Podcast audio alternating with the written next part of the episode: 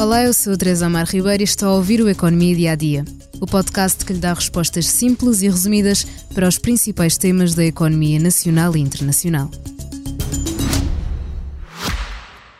Já visitou hoje o BPI Expresso Imobiliário? Agora pode calcular o valor da sua propriedade e guardar a documentação da sua casa e do recheio numa nova área pessoal única no mercado.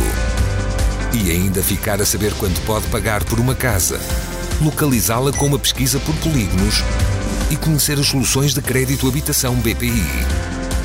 BPI Expresso Imobiliário.pt Quem compra e quem vende na mesma página. O desemprego em Portugal está estável. Novembro do ano passado teve exatamente os mesmos resultados que outubro. O desemprego esteve em 6,6%, segundo o Instituto Nacional de Estatística. Os dados são ainda provisórios, mas mostram que há mais de 348 mil desempregados no país. De todas as formas, 2024 será um ano de mudança para os trabalhadores que mantenham o posto de trabalho. O Banco de Portugal prevê que seja o ano de recuperação de rendimento real das famílias depois dos abalos inflacionistas que têm vindo a sofrer nos mais diversos setores. Portanto, há vários fatores que levam a esta positiva previsão do Banco de Portugal. Em primeiro lugar, a subida do salário mínimo. É já agora, em janeiro, que o salário mínimo sobe para 820 euros brutos mensais. São mais 60 euros por mês, o que levou o governo a apresentar este aumento como o maior de sempre. E o governo espera ainda que continue o chamado efeito de contágio, que leva os salários médios a aumentar a par com o mínimo.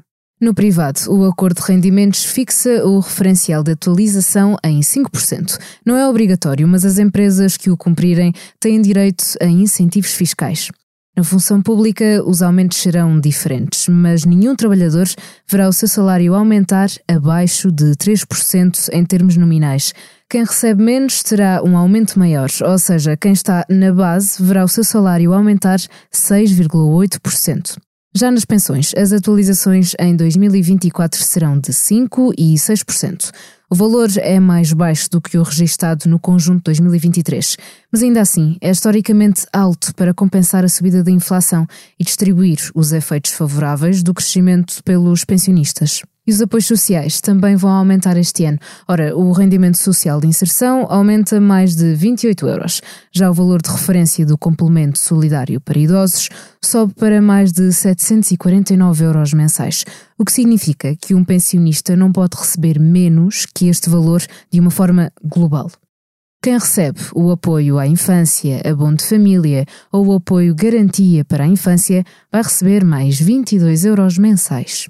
Começámos o episódio no desemprego e terminamos no mesmo tema, já que também há aumentos no subsídio de desemprego, onde o valor mínimo subiu para 585 euros e o máximo para 1.273 euros.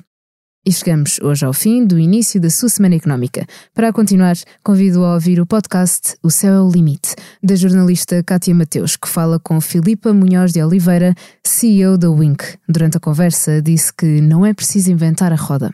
Por vezes, é só olhar para o mercado e ver o que podemos fazer melhor. Obrigada por estar desse lado. Se tem questões ou dúvidas que gostaria de ver explicadas no Economia Dia a Dia, envie um e-mail para tearribeiros.express.empresa.pt. Voltamos amanhã com mais novidades económicas. Já visitou hoje o BPI Expresso Imobiliário? Agora pode calcular o valor da sua propriedade e guardar a documentação da sua casa e do recheio numa nova área pessoal única no mercado. E ainda ficar a saber quanto pode pagar por uma casa, localizá-la com uma pesquisa por polígonos e conhecer as soluções de crédito habitação BPI. BPI Expresso Imobiliário.pt Quem compra e quem vende na mesma página.